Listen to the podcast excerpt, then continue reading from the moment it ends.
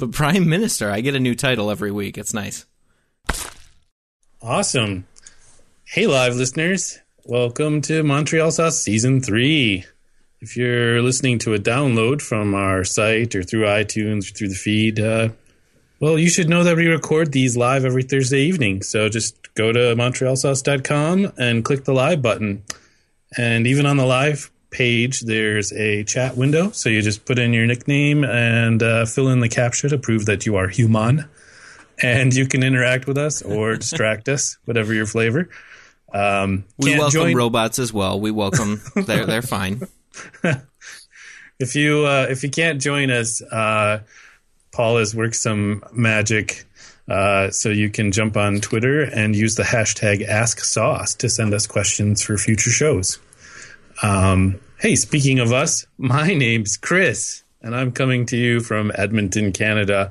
And on this audio adventure with me from Michigan is the Prime Minister of Podcasting, Paul. Hello. the Prime Minister. I get a new title every week. It's nice. I know I'm trying them all out. Um, on this show, Paul and I talk to makers, uh, folks who are creating art, um, developing apps and services, and people who are, you know, pioneering through the new pathways in our internet-connected world. Uh, tonight's guest goes by the rad job description of professional soul bearer. Nicole, welcome to the show. Hello, thanks for having me. So, um, please introduce yourself to our audience, mostly my mother. Um, why why do you get out of bed? What are your areas of interest? Your favorite campfire treat? Whatever you'd like to share. Sure. So, um, I uh, I've got kind of a, a funny little background that I guess makes maybe makes sense to other people, will kind of make sense to me. I've been following my curiosity, as Elizabeth Gilbert puts it, for the last couple years. Um, I started out uh, working in nonprofits um, in Ottawa and loved it. Um, found my way into kind of startups, played in the tech space there for a little bit, um, ran, um, ran a nonprofit in Ottawa uh, called Ladies Learning Code, our local chapter, and did some work with our national team. And throughout all those experiences, I was writing. I was always kind of had my like little rinky-dink.wordpress.com blog that got, you know, updated on occasion. And um, as I was kind of like sharing stories of these journeys, um, people started kind of gravitating towards them. So no matter what I've been doing for the last few years, I've always been writing. And then this past summer, I decided to kind of go full tilt into that. So that's what I've been doing for the last little while. Sweet. So um, you said you were previously working for nonprofits. I have been following your blog and reading uh, your writing. So um, I know that uh, you definitely had some challenges and some stressors, and took you a while in this journey, and you're still on it, right? Totally. Totally. So, um, so you're doing uh, writing now as kind of your full time gig.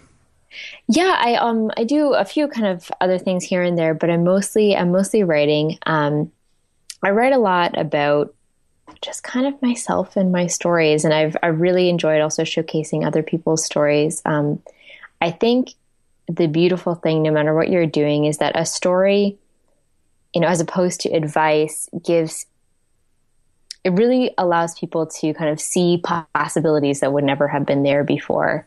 Um, and so, so I've been doing. I've been dabbling again in my own blog. I write for a few other places as well. I'm working on some longer term projects.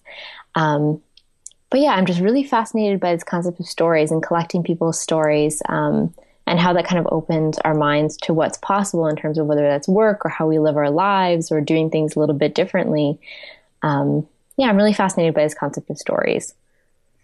Yeah, that's um, it's a post that I've been putting off writing for quite a while now.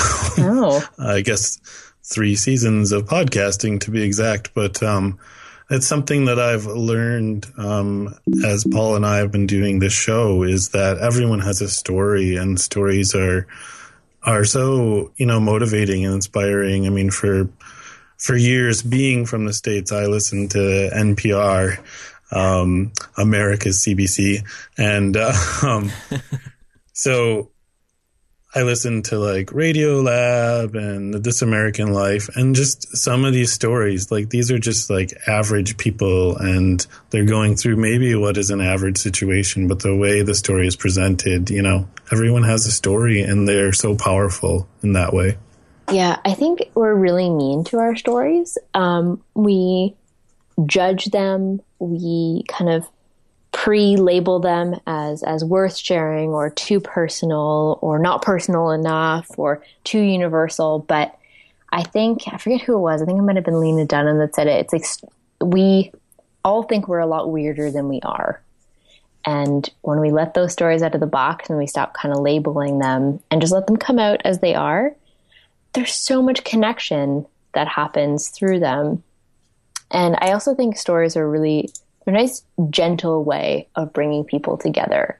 Because again, in that kind of opposition to advice, it's not like saying, this is what I think is right. This is how I think, you know, people should live. It's, here's my experience. Take what you need from it and leave the rest. And I think that's a really beautiful gift to give other people. Yeah, that's a great way to definitely look at it. I mean, you, that's such a, an excellent point is, um, if there's one thing that I excel at more than anything else, it's that uh, um, judging myself. and so, you know, and the funny thing is, is this uh, this show and um, this microphone in front of my face is like liberating at times. So I can think of stories like, oh, I'm never gonna tell anybody that you know I fell for like credit card fraud on the phone or something like yeah. that. And then as we talk to a guest or something, it just spills out of me. And then, you know, it's, it's in a way, it's like, oh, that wasn't as crazy as I thought because there are p- people on the show now are saying, oh, yeah, that happened to me. And the other thing is, it's almost like cathartic to get it out of you, right? Instead of mm. letting it spin around inside of you and beat yourself up about it. Totally, totally. I feel like I've been recently. I, I went through a little phase in kind of December and January where I just wasn't posting because I need to feel like I need to update my website to be it's a little outdated now in terms of kind of like where I'm at. And I felt like the words that I had kind of in me didn't fit on my website. And so I wasn't posting anything for like over a month. And I normally post weekly. And it's like totally been getting to me. I like feel all these stories stuck inside me that like need to get out and it's totally weighing me down. And so I'm in the process now, kind of clearing out that backlog and even just writing for the sake of writing and see and getting things out. And I think that's there's a lot to be said for that. Yeah, I I'm horrible at uh, prioritizing things. Um, I'm not. I can do it, but I I just seem to always get it wrong. so, hmm? not that there's a right or wrong, but I will. I was gonna say, I was like, what's wrong? Well, I'll get an idea, like you just said, like, you know, I need to update my website. And then it's like every time I sit down to like write something, I'm like, oh, I should really be spending this time to update the site, you know? And I guilt myself that way. And then, like you said, I, I sort of fall into that, like, now I haven't written anything in a month because I had this grandiose idea I was going to fix things. Exactly. Uh, we've had a previous guest who is a um, who makes a web comic, and uh, he and I spent some time talking about WordPress and how you spend so much time like uh, instead of just like adding to your site, then like making sure plugins are working and doing all these things. And I was like, that's exactly why I left WordPress. I really enjoyed it, but now I'm just on Tumblr. I just open it up and write. yeah. What do you write? Um, my my journey on the internet has been uh, rather ridiculous, but it is my story. Um, I started out many years ago, even before I had a computer of my own, um, drawing things in uh, a paint uh, Paint Shop Pro, a Photoshop knockoff I would draw silly wallpapers and things like that. And I made a website to display them so people could download them. And that progressed into sort of a blog where I was pretty much like everyone else, where you're just sort of like sharing silly things and reposting things from other websites. And um, I had a forum on that web page too. All these were like free sites, so it was like whatever Yeah. name I came up with, uh, like dot something else, and um, and then eventually in the last probably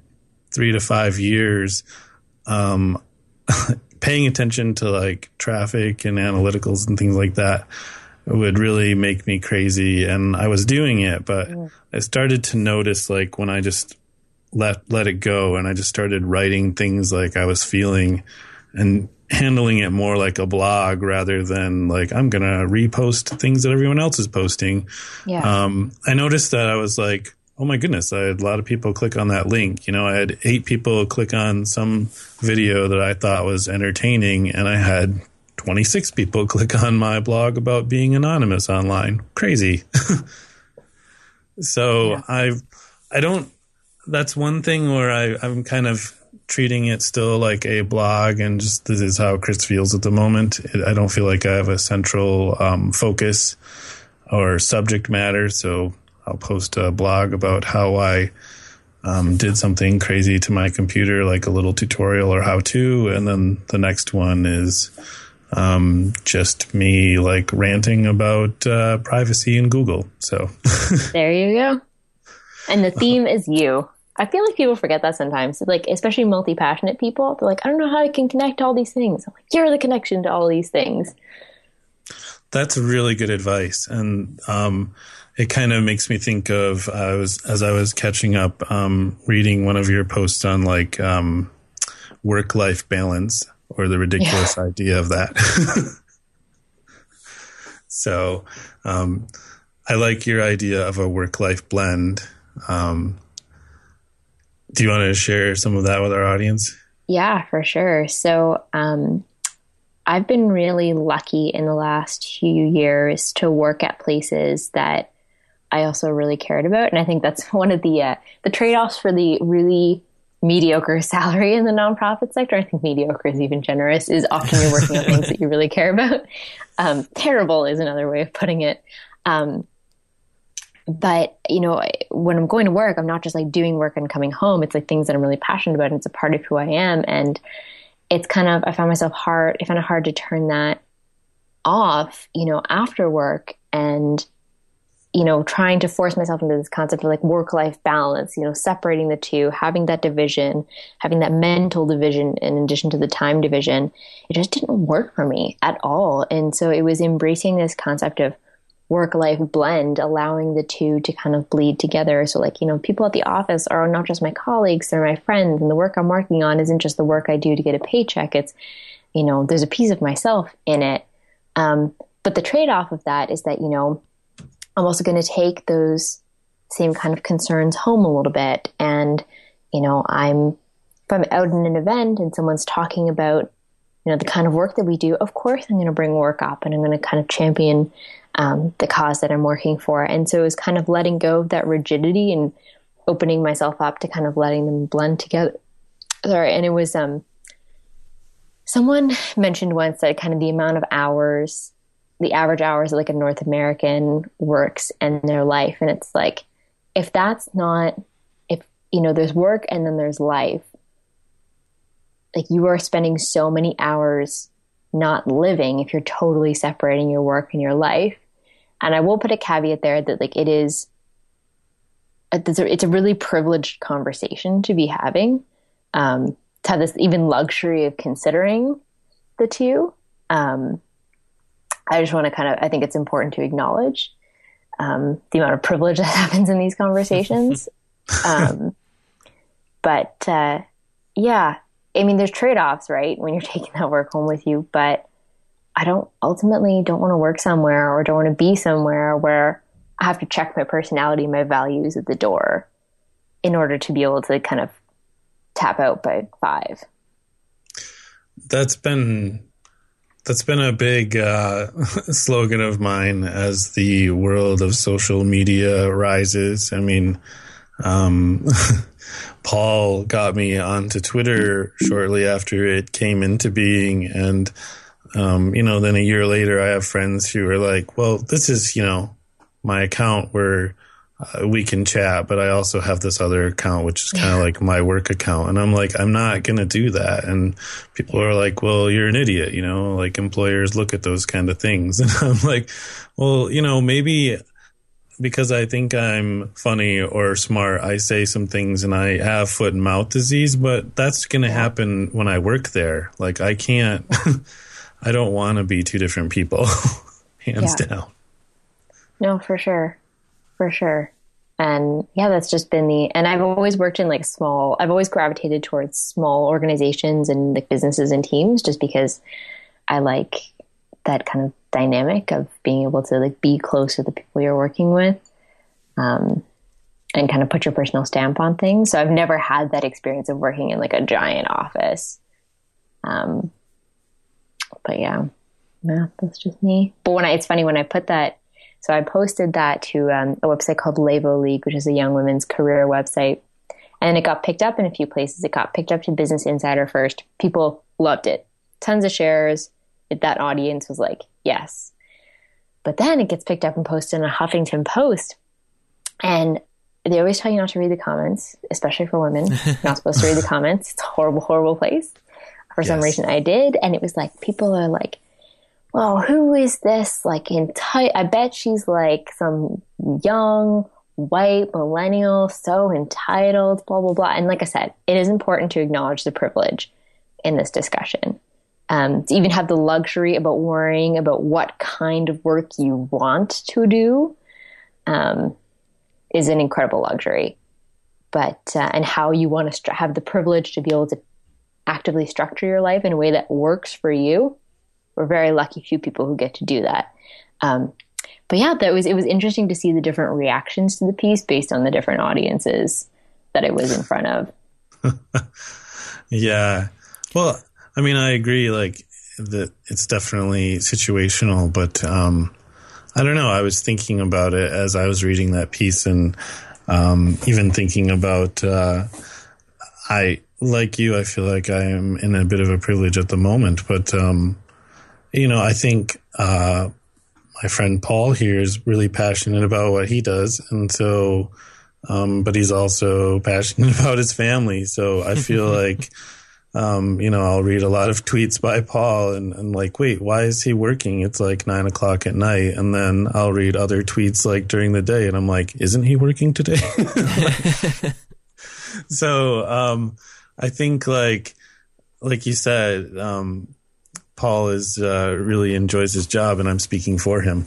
Uh, so Yeah, I mean, I'm. I, I think I'm lucky to work at a place where the philosophy kind of of everybody there. I mean, it's a pretty standard 8:30 to 5 kind of job typically. That that would be the normal office hours, but it's um it's a place where the f- overriding philosophy is that uh, you work to live, you don't live to work. So, um, and we all enjoy what we do, and everybody who's there is kind of somewhat entrepreneurial and sort of has agency over the stuff that they're doing when they're there.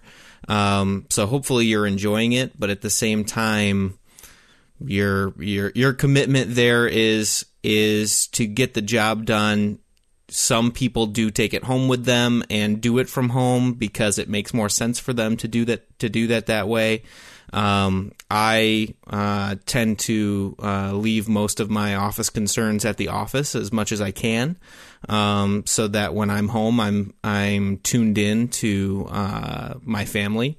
Um, but at the same time, sometimes something needs to get done at 9:30 at night, and uh, hopefully uh, by that point the girls are in bed and I can sit in the office for a little while and crank something out. And I don't mind doing that because I know I have the flexibility to, um, you know, take a half day the next day and not have anybody look at me sideways because I did that. So Totally. And I think it's also really important in workplaces for um, for leadership to model that kind of actual balance, that taking time. I remember I um, brought on an employee um, at an organization I was working for, and my my colleague and I we would often email each other, just kind of in the evening or hanging out watching TV. 10, 11 o'clock, it's normal for a couple of emails to go back and forth. And this girl, this new girl, um, one day she was out at, I guess, a dinner And I get this email. She was CC'd in this exchange. And she says, Oh, guys, I'm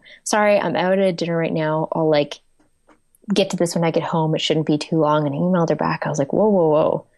Like, just so you know, just because we're doing this, because this happens to work for us, does like by no means mean that you have to fall into this. Um, but I think it's a real easy trap to fall into. Just feel like you have to go lockstep with what everyone else is doing. And I think we often kind of in these conversations about work life balance and work life blend, left leave too many things unsaid. Um, but I think we need to be a little bit more specific in this like culture of like glorifying busy um, about what we actually expect from our employees and our team members and our colleagues. Yeah, it's I I would agree with that uh, because I know that I have team members um, just depending on uh, which group I, of people that I'm working with that do all have different expectations, and uh, for some of them, if they are on, uh, you know, if they are instant messaging or emailing at uh, at eight o'clock at night on Christmas Eve or something like that, they kind yeah. of expect other people to be doing the same thing, and um, that that can get frustrating and it, it and it can um, it can hurt your team dynamics. Now here I'm talking like the manager that I am, right? But yeah.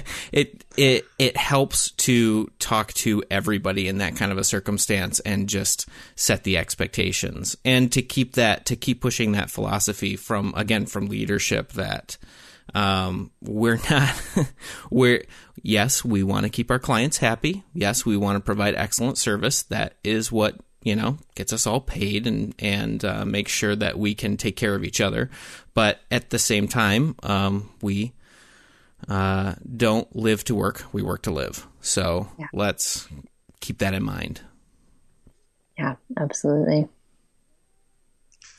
That was interesting. What was your phrasing about being busy, culture of busy, or? Oh God, the glorification of busy, the like yeah, temple of busy, whatever yeah. you want to call it. It's just insane. And like I, totally guilty of that for a while. And I had a, a very, very briefly worked at a marketing agency, wonderful company, amazing company, terrible fit me in that role. um, oh, just awful or horrible. Um, great company. Uh, and since they found someone perfect for that role, and I'm thrilled for them.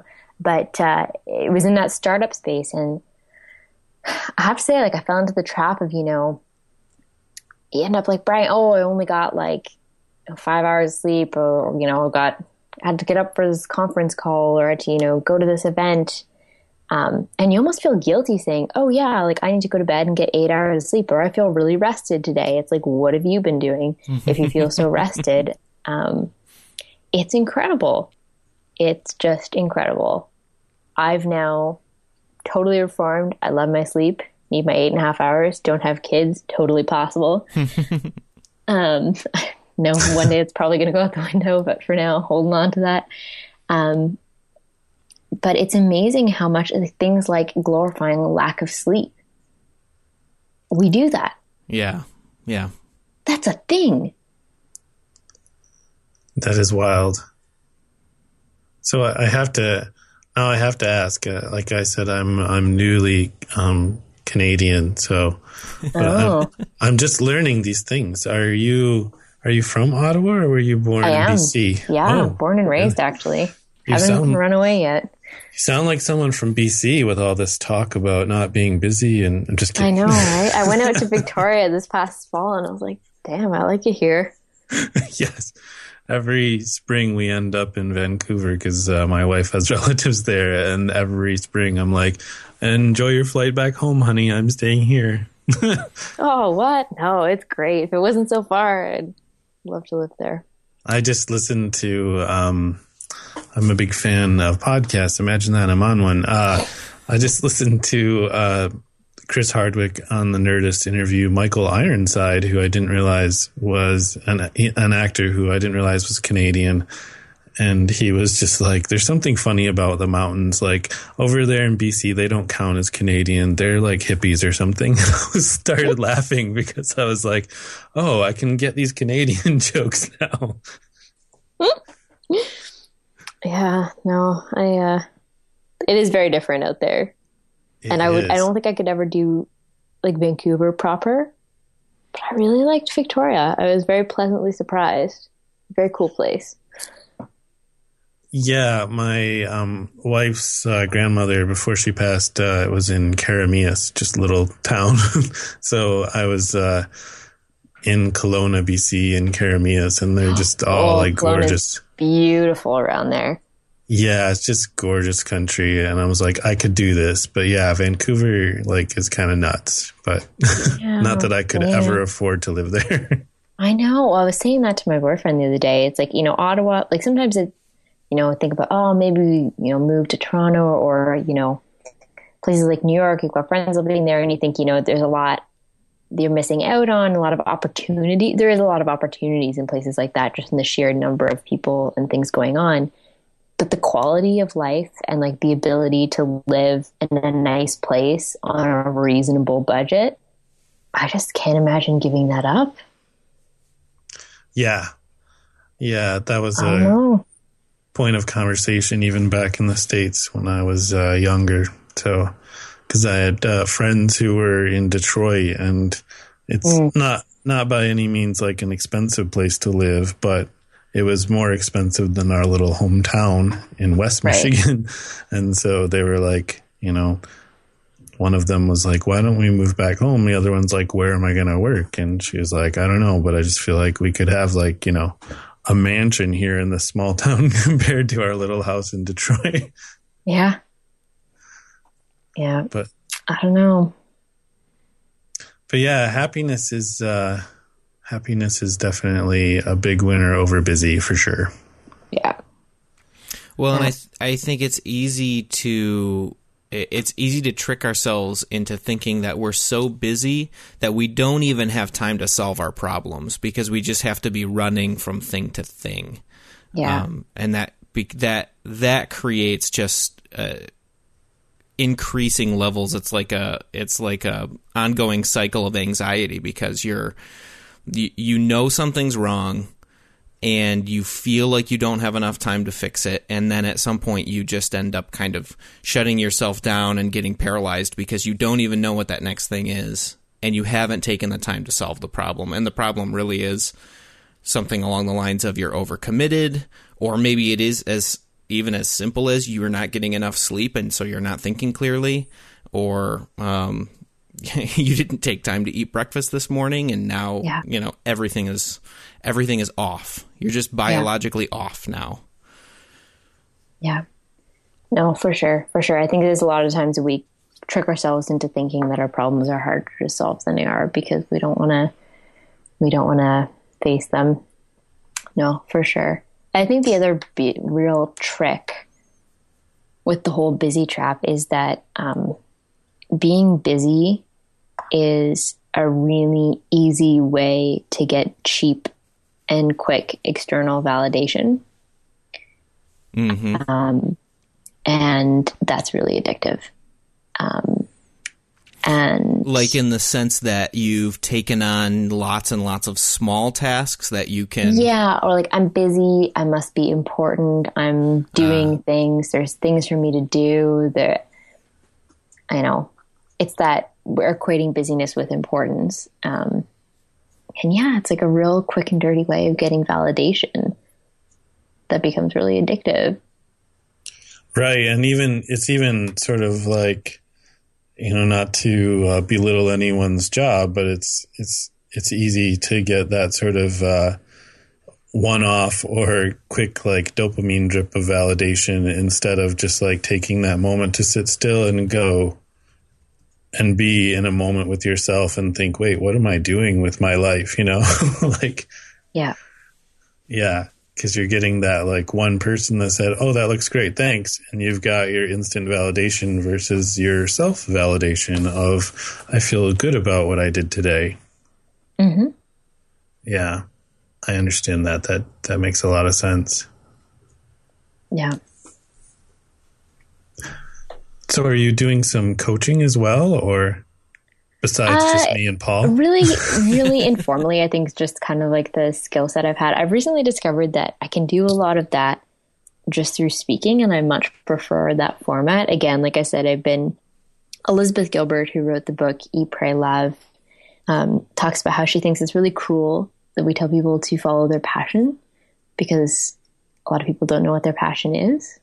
And passion is a moving target. So it's mean to tell someone we'll just figure it out and follow it. Um, so she suggests instead to follow their curiosity. So that's what I've been doing. Um, back in the summer, I thought, you know, maybe I'd like to to try coaching um, as a way of of serving people and as a way of building my business. But over time, I came to understand that that's not quite how I want to use my skill set. So, like I said, I'm exploring the speaking and the writing, and that's almost been like half the fun of striking out on my own is figuring out what I do like, what I don't like, what sticks, what doesn't, and kind of chasing down the things that work well. Yeah. Do you ever get lost? Like for me, um, Is it, I feel like it's more like, are you ever not lost? Like, Yeah, you ever okay. find your way out? okay, good. Good to know I'm not alone. Uh, yeah.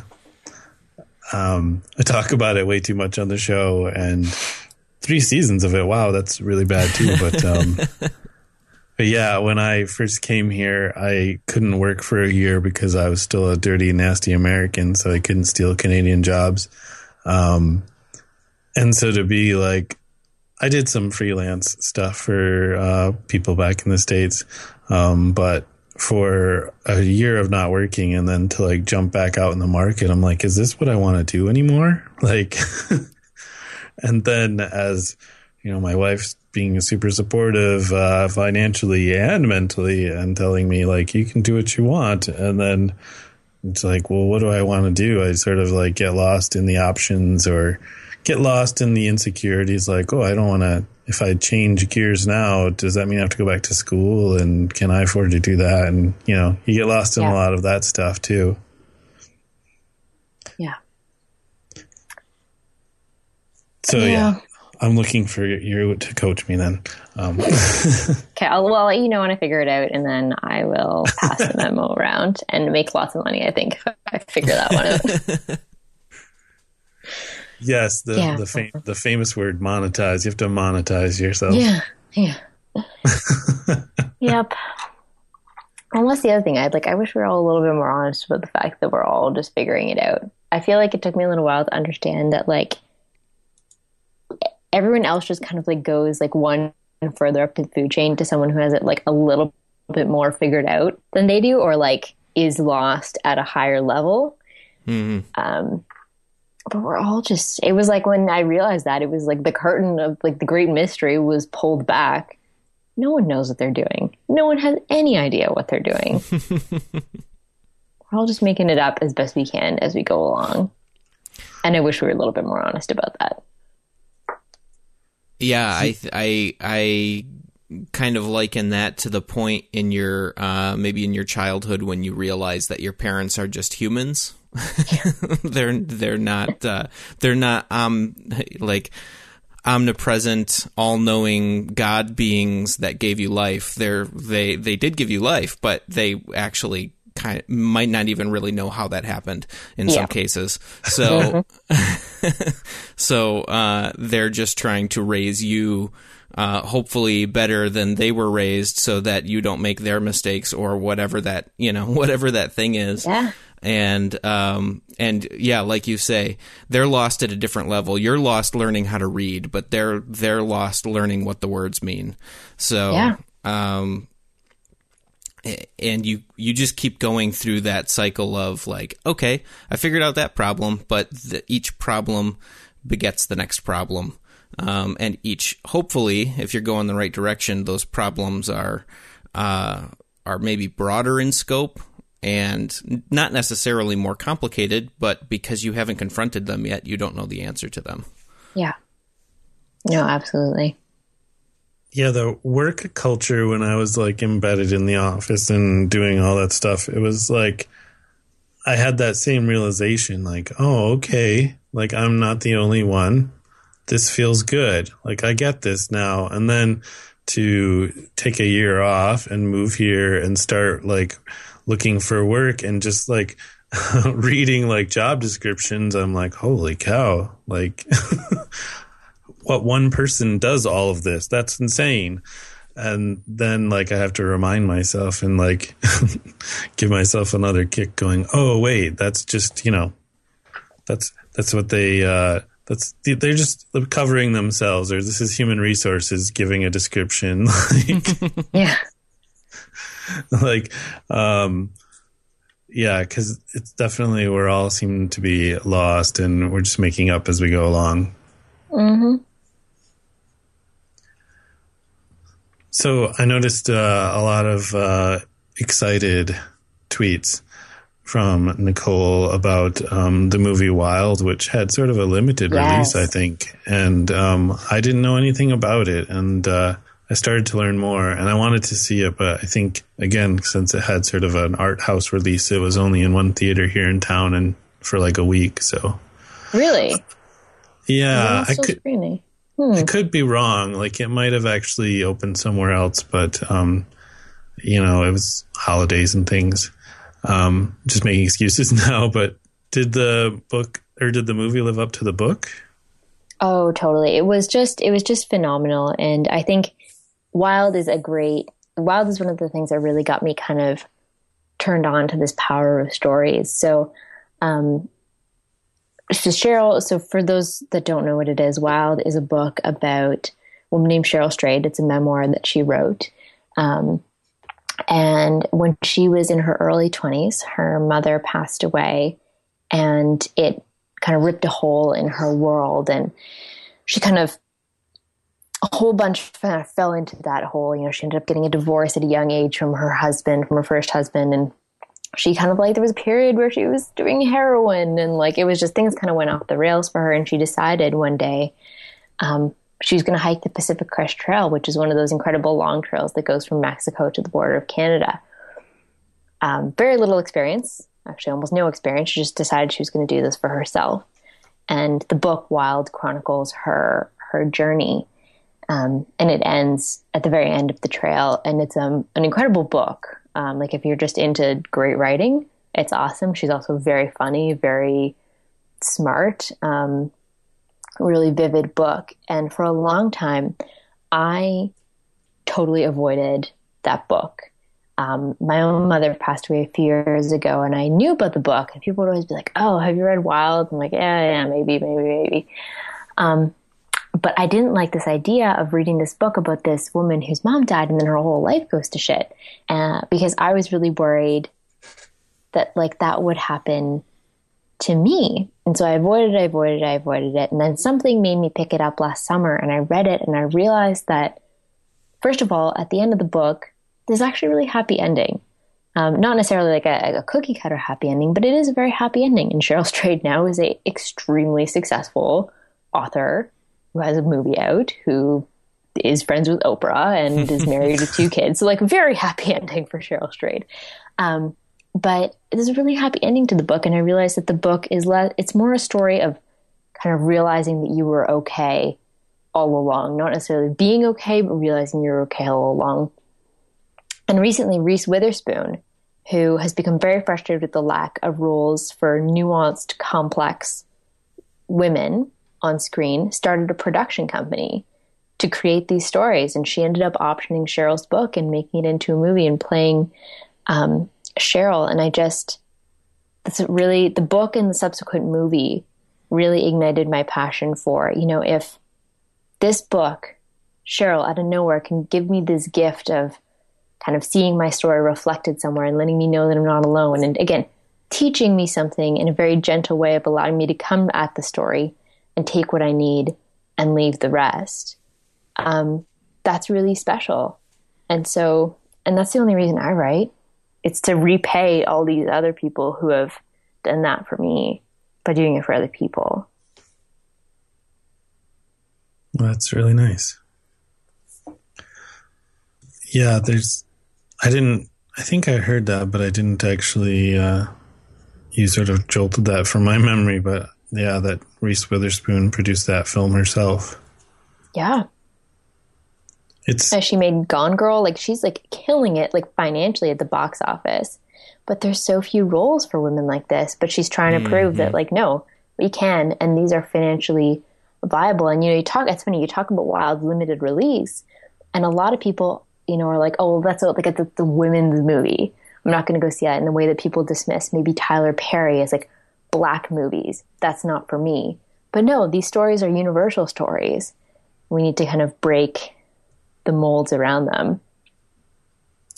Yeah, we do. And also, I mean, I'm, it just, it blows my mind that like, um, like right now, Hollywood is so busy, like, um, wooing the global market. So the big like summer blockbusters, like the Iron Mans and stuff, like they they shoot alternate scenes for other countries so that there's like an in joke for China and an in joke mm. for Germany. And wow. Yeah, they they they do all this extra stuff so that they can you know mm-hmm. then distribute the film wider and make more money. And yeah, like you know, still like, I can't remember the number exactly, but it must be like 86% of all the films are still like white males. Mm-hmm. it just blows my mind. I mean, I think, uh, it's a post that I did a while ago or a repost of, um, one of those uh, little online graphics that someone made. Uh, but it was about um, women in Hollywood and um, but, and then they did this interesting thing where they added in some other minorities and it was just crazy like how it's still dominantly white males and yet like our audience is so much bigger. Oh, totally.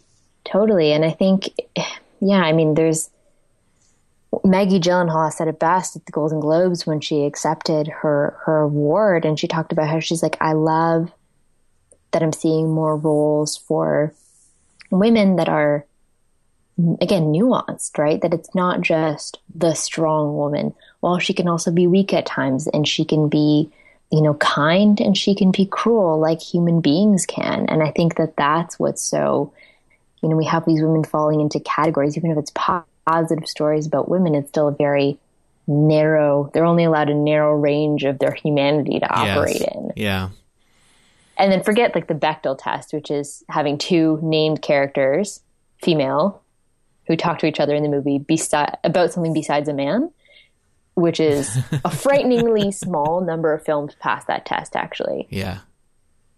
Um, but yeah, it's uh, there's a, there's a lot of opportunity, and I'm diving into it, and I think it's really exciting, and it's also it's an economic opportunity.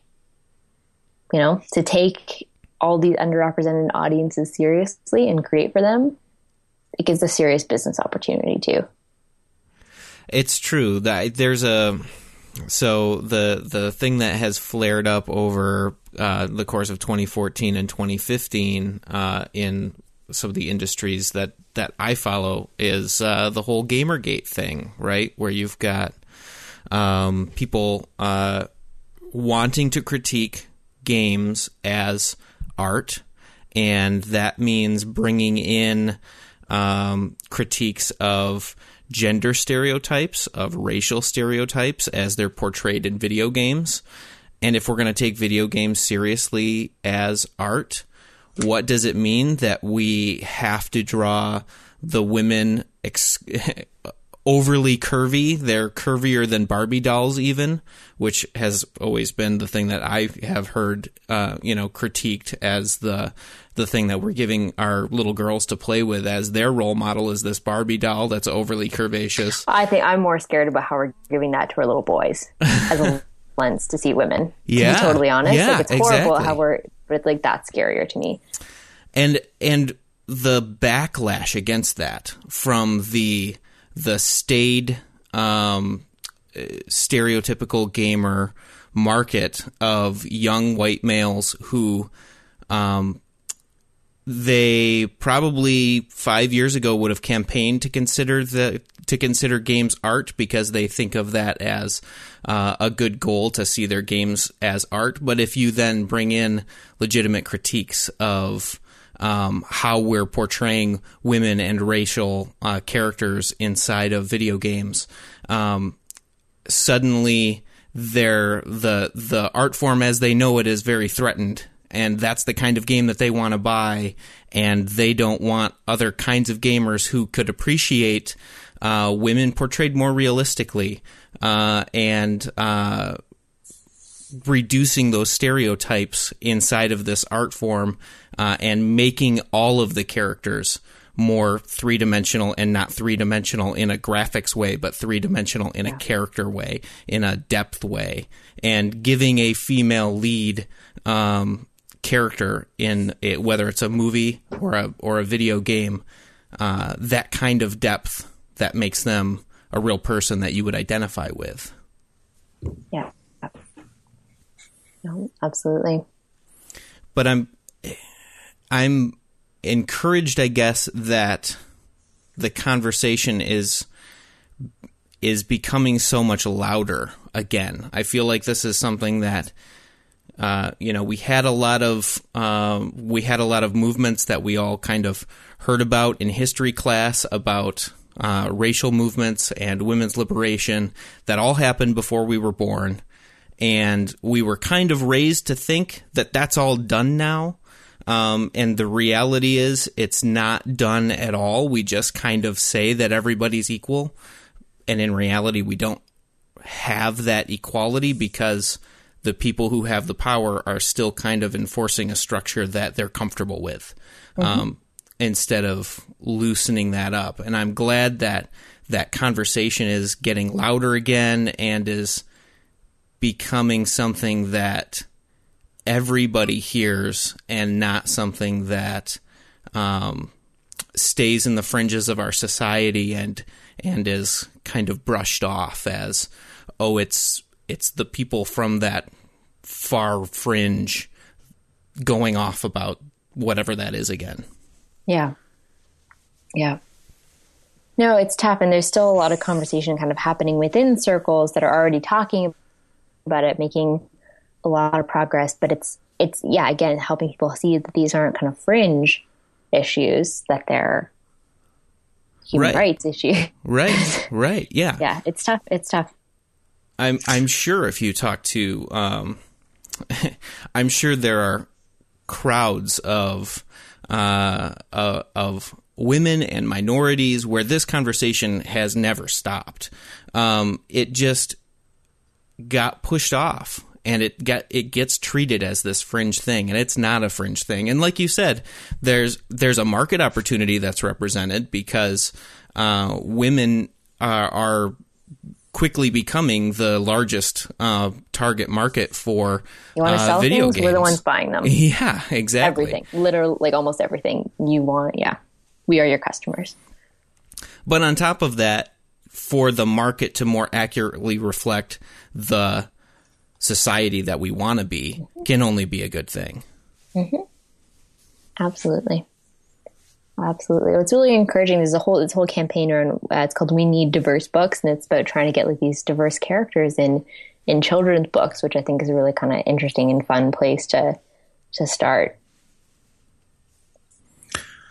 Yeah, that's a very smart place to start. And my wife is a teacher, and I end up helping out at the school a lot. And I'm always like, I'm of like two minds because I'm obviously not an educator, but at the same time, when I'm organizing things, I'm just like, I get really worried. I'm like, who writes these children's books? like, I understand that they have to be at a, a, much simpler level because these are grade two readers. But at the same time, I'm like, what are we teaching in this book about a duck? You know, like, it, it's better. Like she had, um, she actually had, uh, I think it was two years ago, a student that had two moms.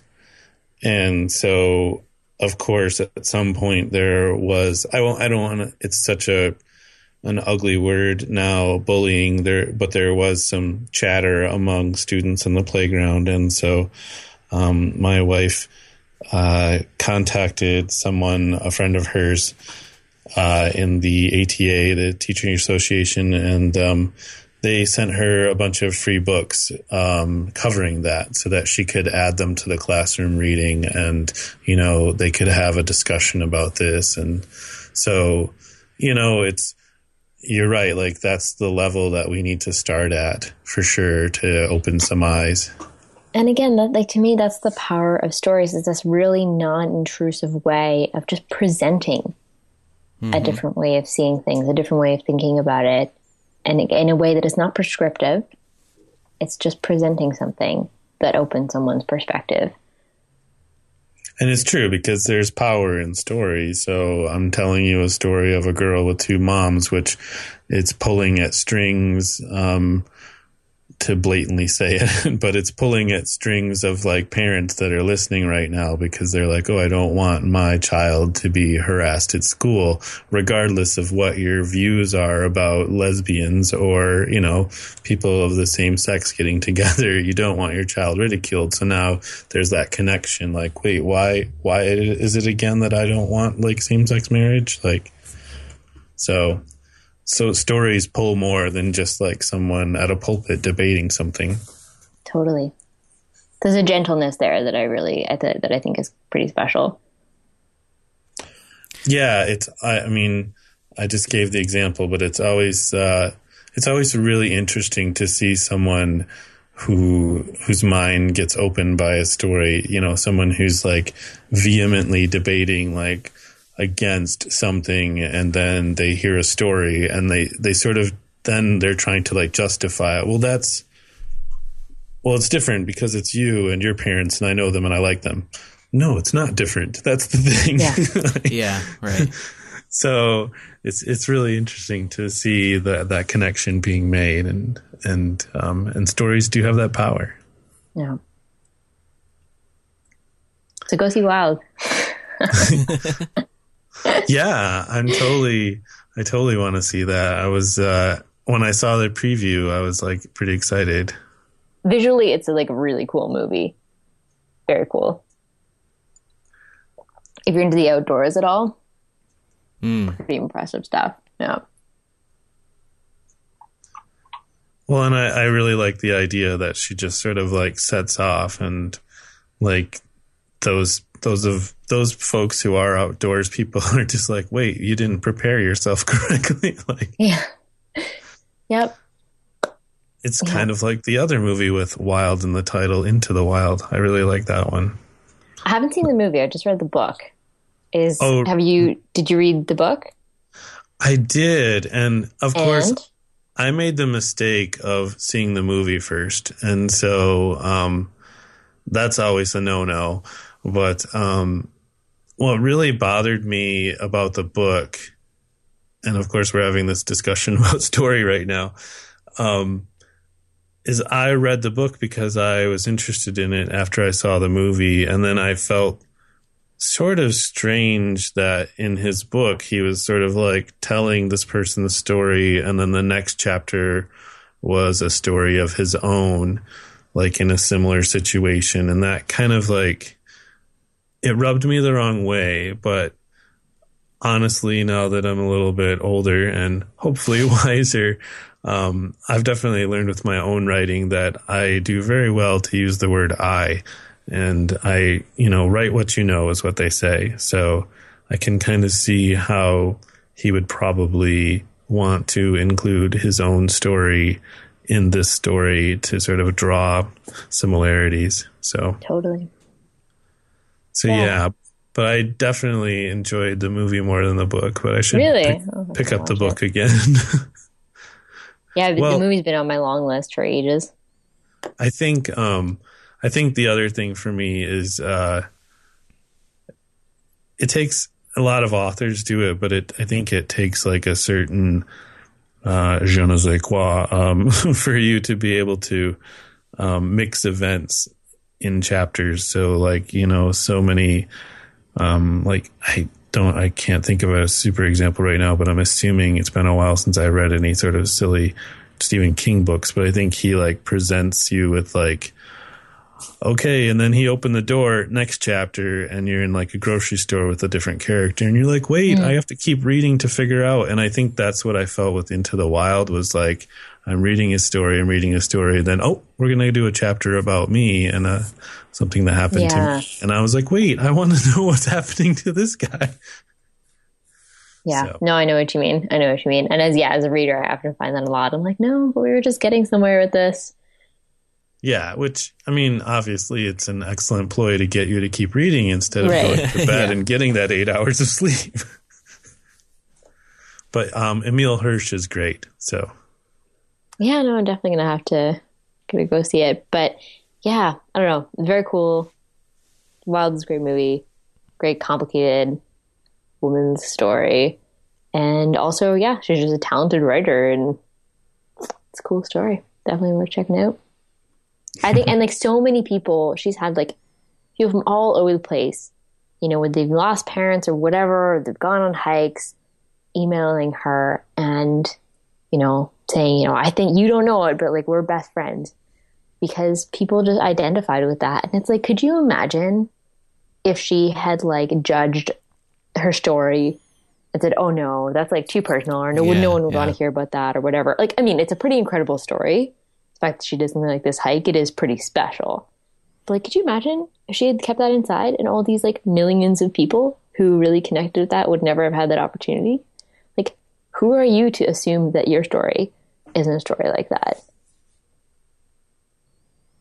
Yeah, I often think about um, like my grandfather who was in the war, you know, and for years, like until he got older, he never even talked about it. Like, I can understand like something like that would be scarring, but then it's like some of that stuff can get lost if you never talk about it.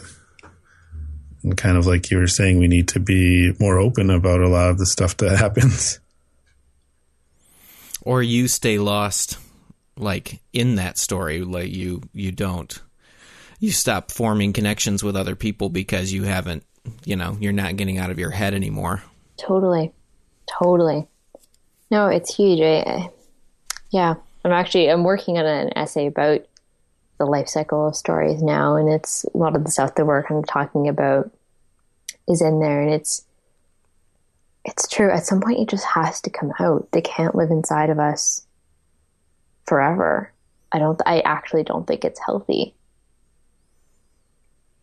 No, I would definitely agree with that. I, I'm really good at in, internalizing things and bottling them up, and so I, I'm so good at to the point where um, now that I've realized it and I'm trying to be more open and more sharing, and I think I've been very successful. Um, but I was at a point uh, maybe 15 or 10 years ago where I would have to like call one of my best friends and ask him to tell me something about my life because I had bottled it up so successfully. At least I thought successfully, right? Because then Right. something came boiling up and I needed to ask him like what was right and what was wrong. Yeah. But uh, you said uh, you were you're working on this essay. Um, do you have any like tips or want to share like how your workflow is, or is that pretty organic as well? Yeah, well, I actually it's a great question, and I'm still trying to figure that out. I uh, I'm trying to get myself to write just to to write instead of waiting till I'm inspired to write something, which is often because I do enjoy writing. Um, but like often it'll be like, okay, I'm you know I'm scheduled to like publish a post on like Tuesday, and it's like not till Monday evening. Then I'm like, oh my god, yes, this is how I'm going to write it, and like blah blah blah. Um, so what I'm kind of going to experiment with when I relaunch my website is I'm thinking of adding um, a box where people can ask for essays on certain topics, and if it's something I feel like I can write about from my experience, then I'm going to accept the challenge and write about it. Um, because I'm trying to get myself out of that, just waiting till something inspires me to write about it.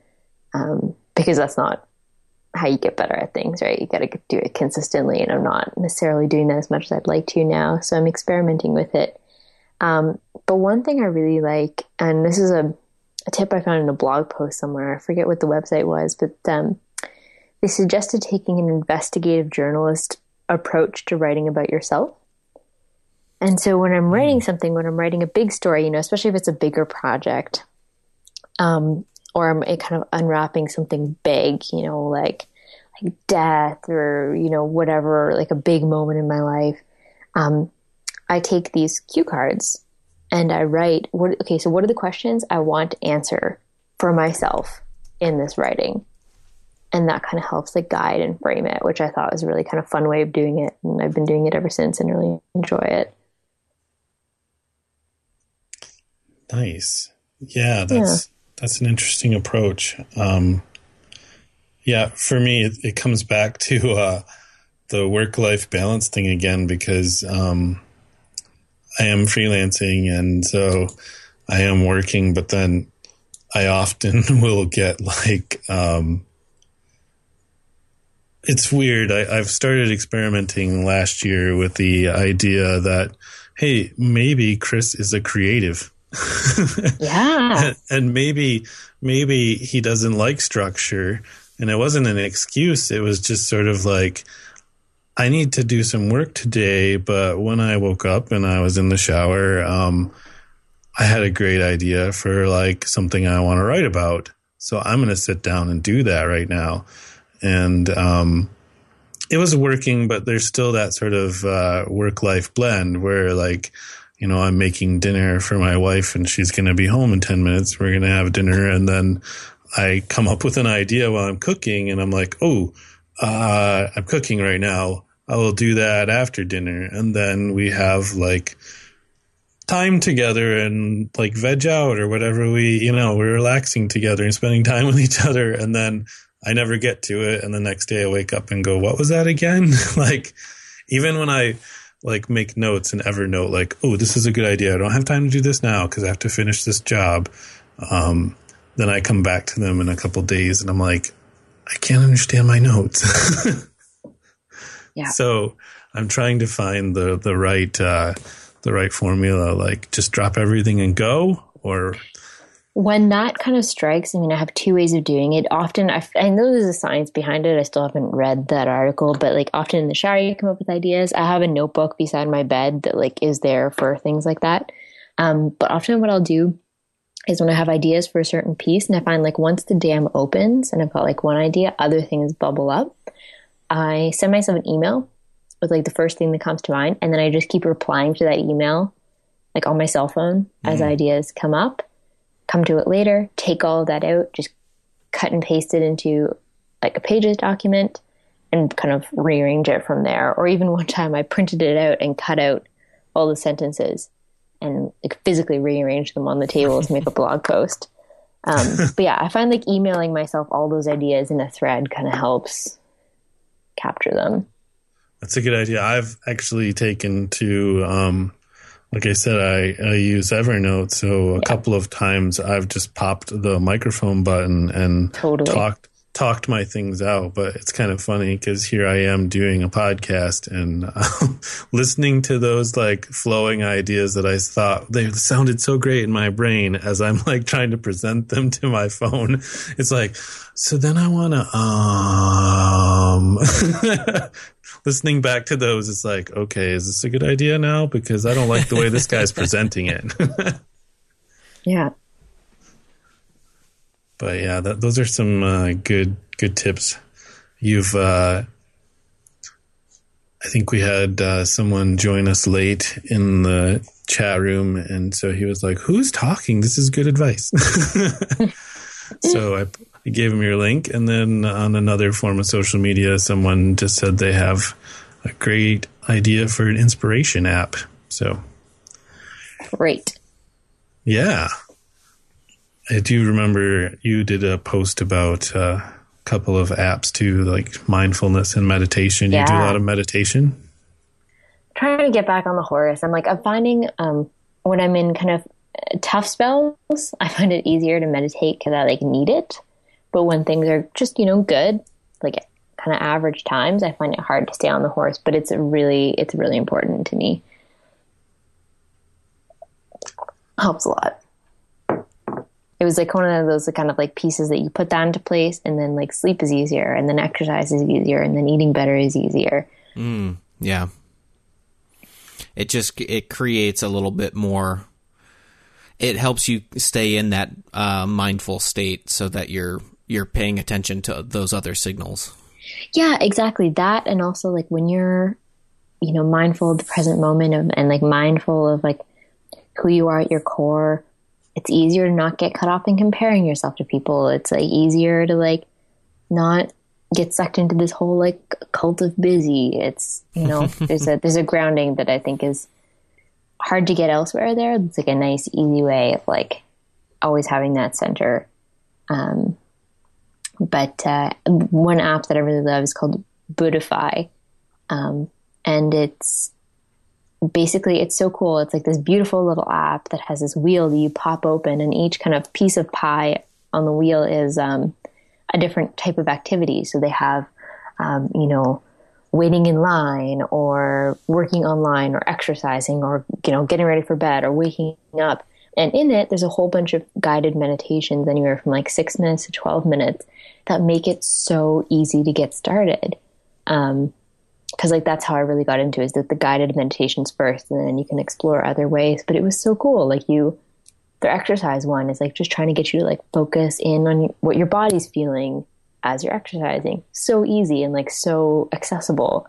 Um, highly recommend it. Highly recommend it. Good two dollar spend in the app store. Support an indie developer today. Yeah. yeah, exactly. That's good. We got a pick of the week. There you There go. you go. Yeah. Yeah, I. It's it's it's uh it's amazing how uh like that sort of cult of busy how I was realizing I think it was um I I think it might have been like dentistry related or something, but it was like the dentist was asking me about a tooth and I was like, I don't it just after a second I was like, it just it kind of blows my mind like that I don't even know my own mouth well enough or I've never taken the time to just think like sit there and go, "Oh, that tooth is bothering me. Who knew?" like Yeah. like if you're feeling like excruciating pain in your mouth because of a tooth, like sometimes um, you don't even know which tooth it is. And how can that be? Because it's like part of you. Yeah. I mean, that's getting a little bit weird and deep, but it's true. Like we, we just don't even take the time to like, um, relax and get to know ourselves, like even biologically. Yeah. Totally.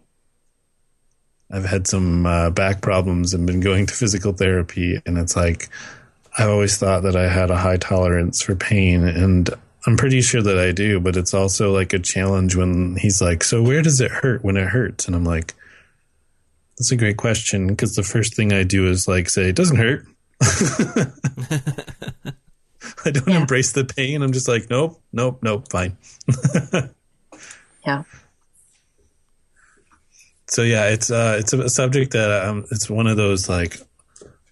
I think I even own a book somewhere on meditation that I'd never finished. It's like, it's like I'm going to do this. This is going to be helpful, and uh, until I'd say like the last three years, it's been something that I get closer like to with just mindfulness, if not meditation. So um, especially moving here to Edmonton three years ago to be like in a completely different environment, like really started to open me up a little bit just because I'm like appreciating life more, like just standing around looking at things going, wow, you know, I could have back in Michigan, I could have walked by the same street a million times and not told you that house was blue.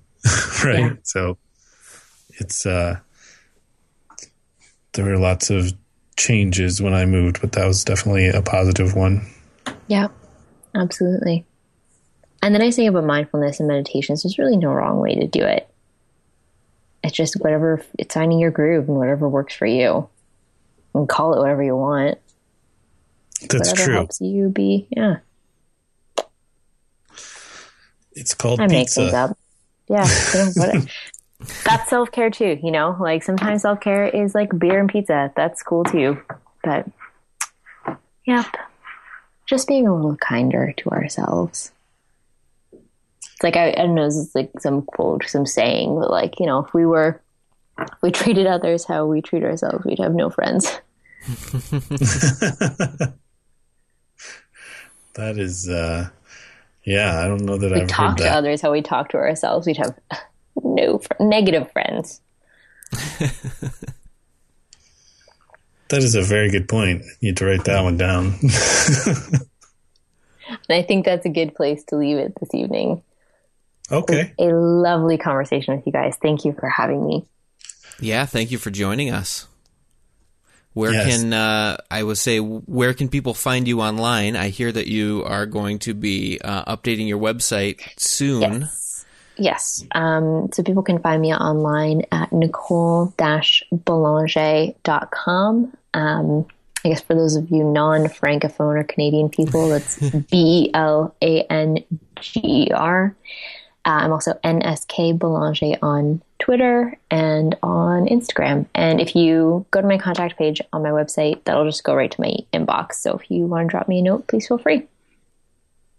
I'm not that important. My inbox isn't that full. I'll answer you. I'm not going to brag about, oh my God, my inbox. No, you can email me. I'll answer you. Live in the inbox zero. no, not even. Inbox like 9, 16. Sure. nice. Thanks for having me, guys.